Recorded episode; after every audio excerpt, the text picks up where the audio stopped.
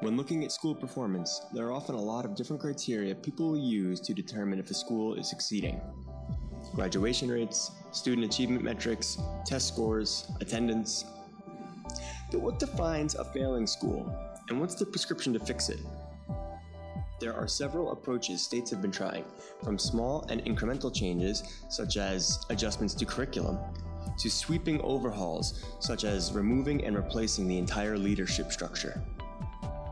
This is Policy Outsider from the Rockefeller Institute of Government. I'm Alex Morris. Today, we have Rockefeller Institute's Director of Education Policy Studies, Brian Backstrom, to discuss his latest report on school turnaround efforts, and he gives us his take on what school districts should study up on to improve their schools. And you may be wondering where Kyle Adams is. He will be my first guest today to discuss what's next for Policy Outsider.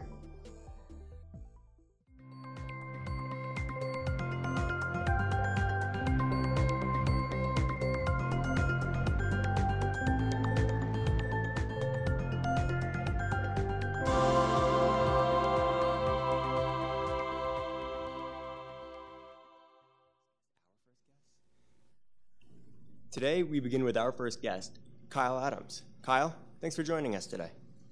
Thank you, Alex. And obviously, uh, I'm usually the one introducing the guest here, but I'm going to be leaving the podcast, uh, moving on to a new position. So I'm leaving it in the very capable hands of Alex Morse, longtime podcast producer here at the Rockefeller Institute. He's been with us since episode one, behind the scenes, pushing the buttons and cutting the audio and making this whole thing come together the way it comes together. Moving forward, he's coming out from behind the mic to take over as podcast host. And I see only good things on the horizon. He's got a lot of ideas, a lot of vision, and a very supportive team here at the Rockefeller Institute that are thrilled to be bringing new research, uh, cutting edge public policy analysis to the public, to policymakers, to, to try to make a difference here. Thank you, Kyle, for those kind words. I want to just say that I'm grateful for all the times that we got to work together on these podcasts. It was a huge learning curve. We jumped right in. Yeah, yeah. Um, so behind the scenes, we we just dove into this and learned as we went, and are still learning. Of course, we're uh, you know ten episodes feels like a lot to us, but it's not a lot, and we're we're still learning with every episode and improving and making each episode better and better. And we just love doing it. It's fun work. It's fun to bring these ideas to life um, in a new way because everyone here is so used to doing it on paper. So to be able to hear it, to hear the researchers speak, to speak more casually about their work, and to mix in the field recordings, especially, we can get more into that. Uh, it's been so much fun to do. It's been really empowering. This is a moment that we can really communicate a lot of our work in a different way. And all of our researchers, everyone that we've had, on the podcast has been super excited to talk about their work. They reach out to us constantly about what can we talk about, what can we bring, and it's just a super exciting way to communicate public policy. Yeah, and that was the idea right from the outset. We're always trying to make our findings more digestible, more accessible, reach new audiences, or, or reach our current audience in different ways. And the idea here is you may not have time to sit down and read a 40 page report, but you might have time to put a podcast on for a 20 minute commute and get the, the basics of this idea and then maybe be enticed to go read more. And I think it's been effective in that. We've, we've been getting pretty good feedback on this. I want to talk about how the podcast started. When I, when I started here uh, almost two years ago, that was on the docket from day one the whole aim of a lot of the work that I did here was to be innovating and diversifying uh, the way we communicate our research findings. And podcasts are on the rise. It happened pretty quickly. We decided to just go for it. It can feel overwhelming when you're just starting out, but really the best thing is to just dive in, grab a couple mics, and start talking to people and put it out there. The amazing thing about podcasting is how accessible it is for anyone to just start doing and what's more important than nailing the audio levels right off the bat is is having content that people care about and that that's interesting. And I think the kind of research that we do here it's robust it stands on its own. So we'll figure out the kinks along the way. What's key is that we're communicating important work. The hard part is not the policy or the research it's the audio levels. Yes the hard part is the, the levels I want to bring up something that you said just a few minutes ago about bringing out the field recorder. For our listeners that aren't quite sure what that is, can you want to explain? Yeah, so a lot of the podcast episodes we record, quote unquote, in studio um, at the Rockefeller Institute. But what's really been a lot of fun is being able to take the field recorder, portable recorder, outside of the Institute and go meet the people who are affected by the policy, go follow our researchers as they're out doing their research. The two episodes where you really hear this are when we check in on the stories from Sullivan researchers. So that is our long-term, ongoing study of the opioid crisis in Sullivan County, New York, which is down uh, just about 90 miles north of New York City, but culturally, geographically, a totally different world. It's a it's an extremely rural county, and they've been studying the opioid crisis through aggregate data analysis, which is the bread and butter of a place like this, but then mixing it up with interviews in the field where they're talking to the people on the front lines of this crisis who are dealing with it from every angle. So it's kind of the usual suspects in law enforcement and county health, things like that, as well as just community activists. You know, the bartender that you happen to meet while you're out talking to other people, but they have stories to share. So it's been an incredible project, and those episodes have been rich and powerful when you hear directly from people who are in addiction recovery, people who have lost loved ones to the epidemic. So it becomes so much more than just so and so many people uh, died in 2017 versus 2014. Those numbers are important to form the backbone of everything, but the human stories really highlight why this work matters and why we do it. You took the word right out of my mouth, powerful, on our latest episode, Yet I'm Still Here. It was just a sobering account highly recommended listening because it really stopped me in my tracks. That was one of my favorite episodes to work on. Yeah, the, those voices grab you right from the start and don't let go through the whole episode. We didn't have to do any fancy footwork on that. The stories just keep you engaged. And it's difficult to sit there and listen to those stories, but I, I think that the meaning comes through. And I think this gets at the heart of why we do the research that we do. Is that when you don't know a lot about these problems, it's easy to look the other way when you start to meet the people who are really affected, it's way harder to say who cares. Well, Kyle, thank you so much for joining me here today. I know our audience will be sad to see you go. We're all sad to see you go. And on a personal note, I'm so grateful for all the work that we've gotten to do together. You've been tremendous. You're someone I get to lean on and a wealth of knowledge. Well, thank you. I look forward to everything uh, that comes out of the podcast and the Institute in the future. Uh, I'll be listening. Next up, we have Brian Backstrom, Director of Education Policy Studies at the Rockefeller Institute, to discuss his latest report on school turnaround efforts.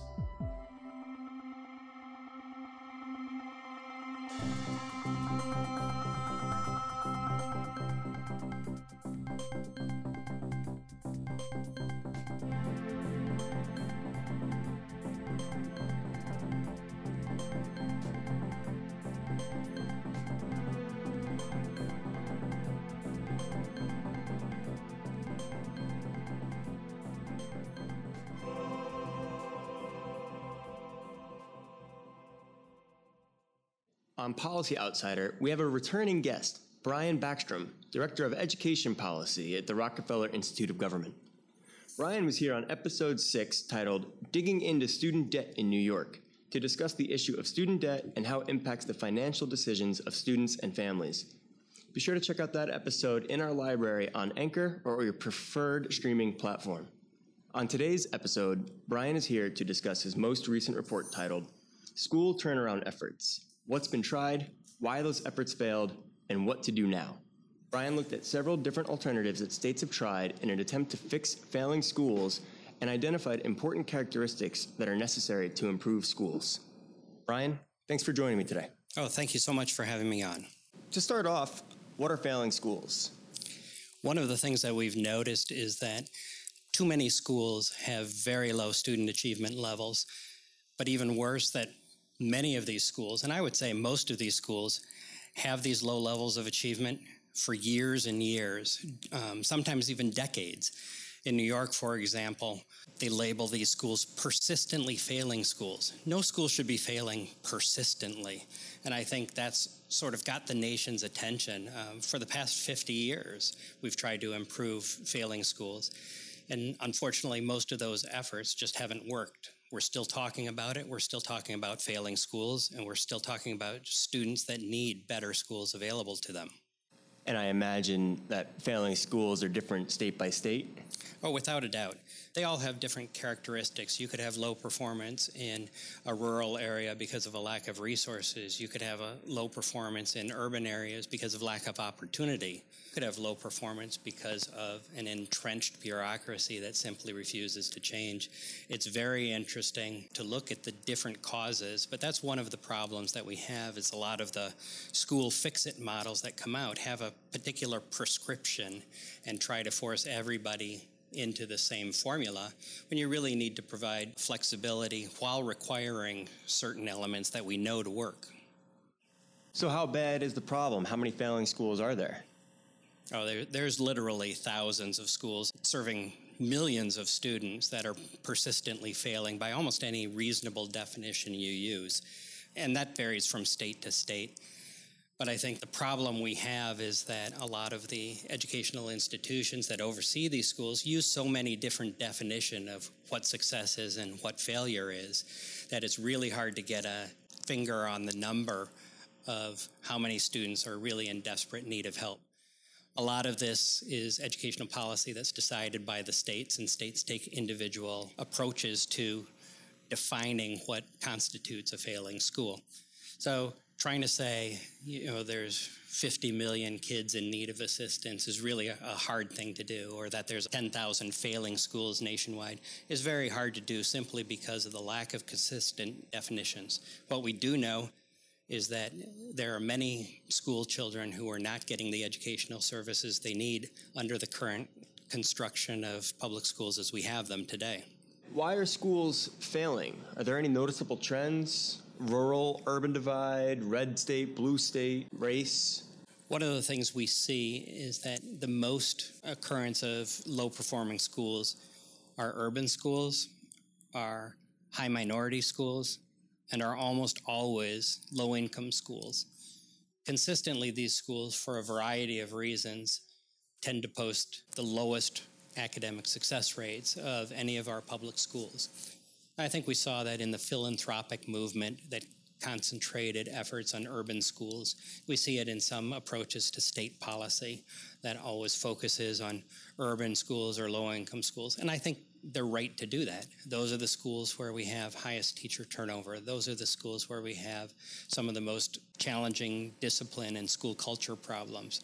Those are the places that often have the lowest school graduation rates. So, of course, it should get our attention.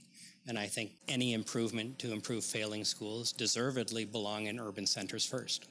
What did you find were some of the most typical approaches to failing school turnaround? And what were some of the typical reasons why these efforts failed? Well, the biggest effort that we've seen over the past 50 years has been the Federal School Improvement Grant Program, or SIG program. And that's poured in uh, about well, more than $6 billion in school turnaround efforts just in the period of seven or eight years from about 2007 to 2014 when it stopped. That effort prescribed four different models that any state could use if it wanted to get this federal funding to help turn around failing schools. Um, you could close schools. You could restart them under authority of a public charter school or ma- charter management organization you could take what's called the turnaround model, replace the leader and at least 50% of the staff, or you could fall into the bucket school transformation, which involves a changing of the leader and a couple other sort of minor changes, increased time on learning, um, some curricular changes.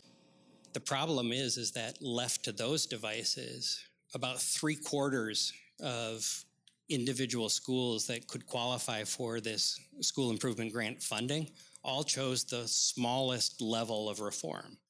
There wasn't a rush to say, let's do the big, bold reforms, the sort of monumental reforms that need to happen in these schools to achieve the long lasting and overhaul change that we needed. Why do you think we need an overhaul of change and not incremental steps? You really need to shake up the landscape if you want to achieve these changes. And quite frankly, a lot of the problems have stemmed from things that exist in the current structure. There was a great education reformer based in Minnesota. He was a former teacher union leader. Um, and he had a comment that sort of reverberated throughout the education reform community ever since. And he said, You can't get the schools we need by trying to change the schools we have.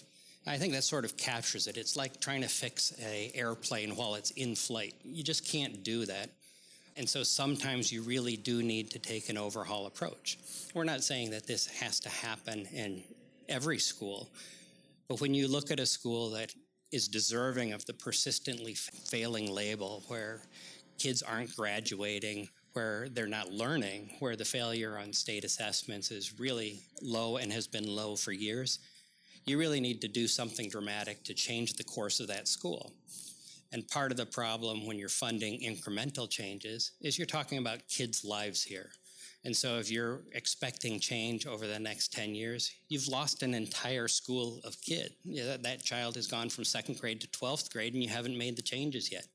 I don't think that's right. I, I think there's a moral imperative to fix these schools and to fix them as fast as we can. What are the different types of school takeovers and what did New York opt for?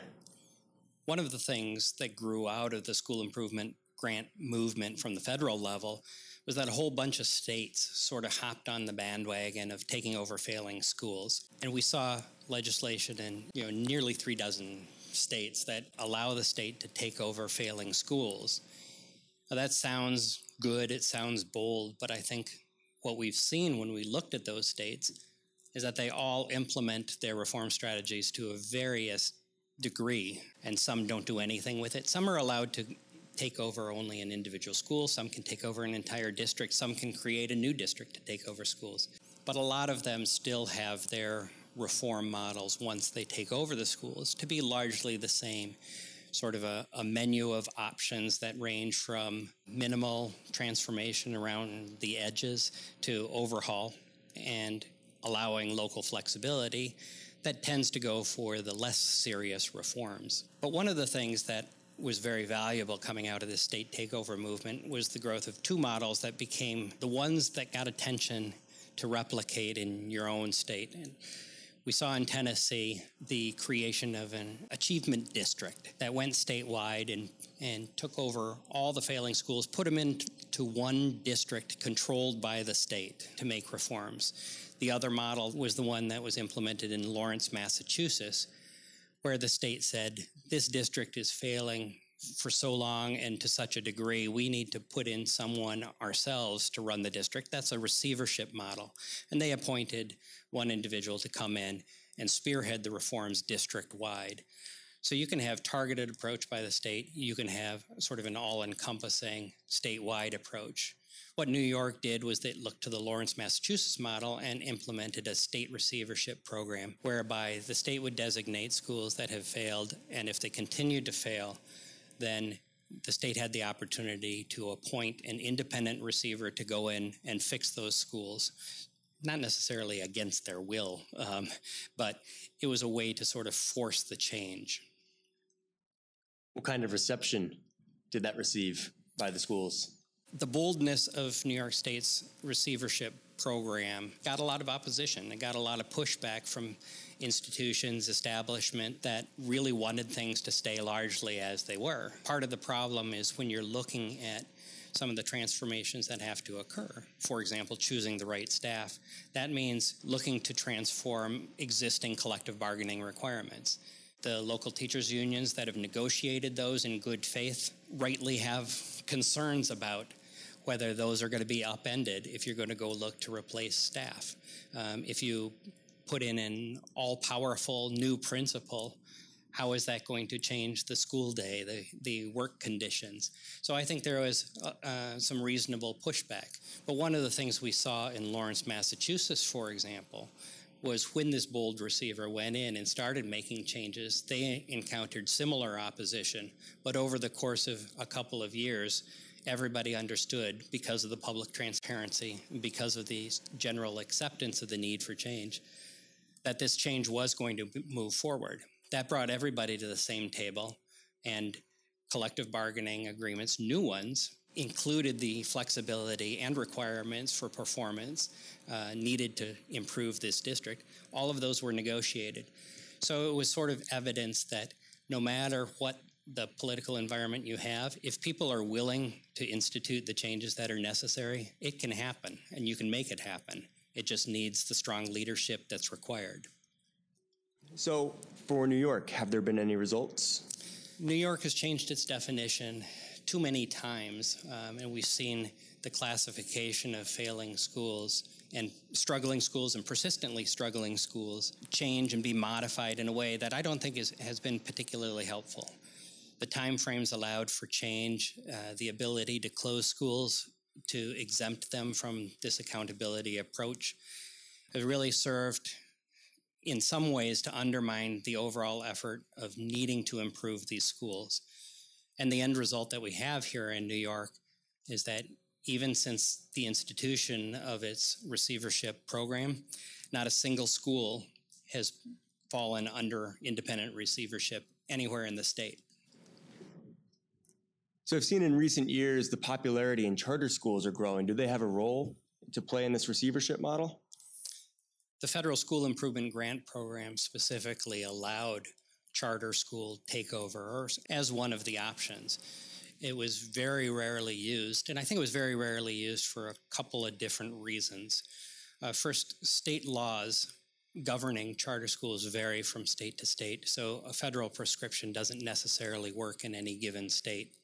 But here in New York, one of the requirements of our public charter school law is that if you convert a public school, failing or not, to charter school status, you have to accept the staff that's there, the co- local collective bargaining agreement that's there.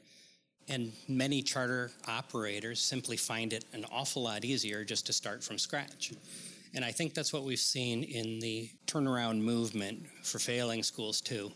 Charter entities have been approached saying, Would you please take over this failing school? And more often than not, they say no. Uh, it's easier to wait until a locality closes a failing school and then they'll open up their own version of a local public school. The problem with that model, of course, is that not all of those kids who are affected by the school closure are guaranteed to be enrolled also, new public charter schools often don't open up at the same grade configuration of a local closed public school. Sometimes they'll grow slowly, adding a grade level a year, so they can't accommodate everybody. So I don't think the two really match up very well. And while I think that charters could play a significant role in the school turnaround movement, they haven't chosen to to date. So, really, when we're looking to try to improve school performance, we want to keep students and families you know, and the priority want to keep their daily lives from changing too much. Yeah, I think one of the things we've seen with sort of the rash of school closures is how disruptive it is. And that's one of the, the great appeals of school turnaround models is if we can keep parents and students' lives generally calmer, um, less disrupted by simply going in and fixing our own institutions, why shouldn't we choose to do that rather than disrupt the lives of parents and their children? Even though we just found out that it's the overhaul models that typically yield the best results. The overhaul models, when we're looking to do bold transformations, that doesn't necessarily change what school your child goes to, I should say. It might change the start time, it might change the end time because you're adding more school hours. It might change what is expected of your student, what might change what's expected of you as a parent. But it doesn't really affect the daily life of where you're sending your child to school, when you put the child on the school bus, or those elements. If a district comes in and closes your neighborhood school and says your only option is one across town, that's a fairly significant disruption. And I think that's the difference that we get into if we're talking about fixing failing schools versus closing failing schools and opening up a new one. So, with the school improvement grant costing almost $6.3 billion and producing little results, was all that money and effort wasted? I don't think so. I think one of the things that this grand effort, I wouldn't even call it an experiment, but this grand effort has done is it's given us a lot of lessons learned. There are places where you've seen some successes. Um, there are places where bold reforms have been tried and worked. And there are places where we've seen these incremental changes that simply fail to take hold and leave the school exactly where it was before, or sometimes even worse off. And I think those lessons learned provide a wonderful opportunity for us to change our entire approach towards school transformation models and towards the funding of those models. We know what some of the things that works. We know some of the things that are required for a school turnaround effort to work, and that's what we should be looking to fund. What are some of those things that work? Well, I think we have really three buckets, if you will, of the types of characteristics that are necessary in school turnaround plan to be successful. The first is environmental, and the second is content, and the third is strategic. As far as environmental conditions that are necessary, the first and foremost is there has to be sufficient political will to make the changes necessary. There's a lot of people who don't want to upset the apple cart, who want to see the um, educational establishment stay largely how it is. That transformation and, and the overhauls necessary are hard to do. The leaders willing to make the changes that are necessary need and deserve the political support at every level. And that's at the state level from the highest ranks to the district level from the district superintendent and from parents, quite frankly. There needs to be sufficient political will if any of these attempts are going to succeed. The second is each school needs its independence to act. The problems at these failing schools are very different from school to school. And as long as you have an empowered school leader who is willing to make the changes, you need to give that school the flexibility to make the changes in the priority that they see are necessary. Now, district structures can surely provide support um, as far as back office support or even moral or curricular support as needed, but they really sort of need to stay out of the way and let these schools trying to change to do the changes that they need. And I guess the third environmental condition I would say is it makes sense to have them be schools of choice. You shouldn't force parents to be part of the experiment with their child and improving the school. Come out, say how you're going to improve the school, say the bold changes you're going to make, and ensure that the parents are part of the solution here by buying into that change, saying, Yes, everything you're doing sounds good to me. I'll have my child be part of this effort. I think those really have to be in place to have a long standing, successful effort as far as content, I, I don't think there's anything more important than having the right school leader. Strong leadership, clear leader, uh, a bold leader who is willing to make the changes necessary and can achieve the buy-in from all the staff to make this. New York City's experiment with its renewal schools program even found this out too. They said that one of the hardest things they they encountered was finding uh, enough strong leaders to run their turnaround school models. And I think that's really quite critical. Every successful school turnaround effort we have seen has been under the leadership of somebody bold and somebody supported and somebody with a clear vision of how to change things. Uh, you have to have the ability to have the right staff. Everyone in that building needs to be bought into the effort. You have to have assessment that is fairly con- continuous, but not just for the sake of testing. It has to be tied directly to student achievement and how to inform instruction. And every bit of your focus needs to be on improving instruction, including from that data. As far as strategic components that I think are, are important, you have to design your plan for some early wins. It might sound sort of trivial, but I think part of the objective here is is to sustain the political will, to s- sustain the parental buy-in. You have to be able to achieve some sort of successes early on in the effort. Whether that's simply grabbing a hold of the school culture and changing it into what parents have wanted to see, um, reducing violence, reducing absenteeism, something like that that gives you the early critical wins. The improvement in academic performance might come a little more slowly, but you need to have uh, something new and something obvious that everybody can buy into that, yes, there's something good happening at that school. And I think you need to be completely transparent to the public, to the parents, to the local lawmakers, to the teachers, to other leaders in your district. Everybody needs to know what's going on. It can't be cloaked in some veil of secrecy.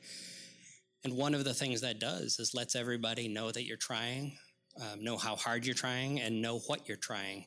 And I think that these are the elements that all should be required of any school turnaround plan. It's what we've seen work, and it's what we've seen, if they're missing, causes efforts to fail. So in your report, you know, those four prescriptions, the transformation, turnaround, restart, and school closure models, you see that school closures, less than 1% of schools opt to go that route. What makes it so challenging to opt for the school closure?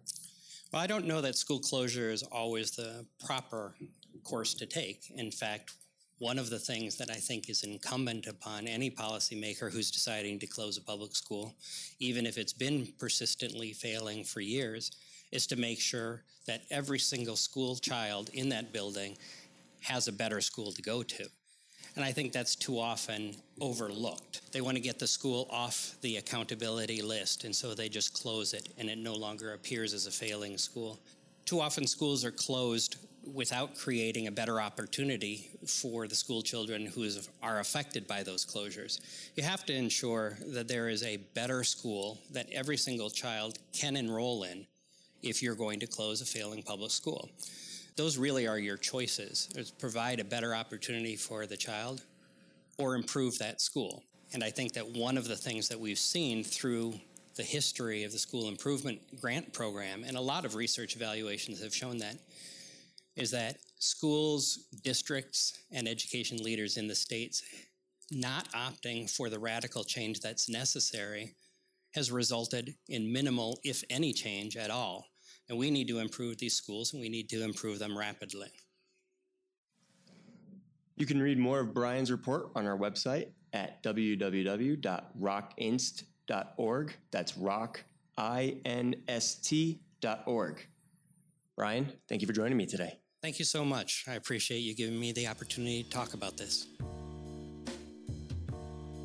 I'd like to say thanks again to Kyle Adams for helping spearhead this podcast and all the work that was put into it.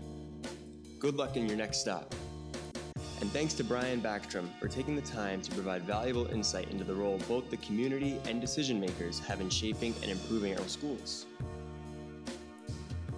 I'd also like to thank our new producer, Trevor Kraft, research assistant at the Rockefeller Institute, and former Center for Law and Policy Solutions intern at the Institute as well. Trevor will be helping with Everything Podcast, from preparing materials for interviews to recording and editing. I'm looking forward to what Trevor will bring to the table. And as always, you can find Brian's research and more at rockinst.org. That's R O C K I N S T dot O R G. You can also find us on Facebook, Twitter, and Instagram at Rockefeller Inst. That's Rockefeller I N S T. I'm Alex Morse. Until next time.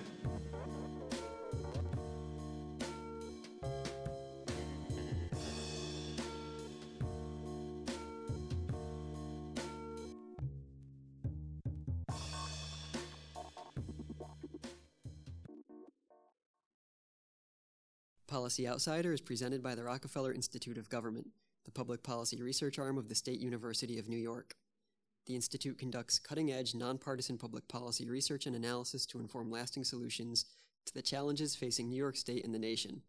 Learn more at rockinst.org or by following at Rockefeller INST, that's at Rockefeller Inst, on social media.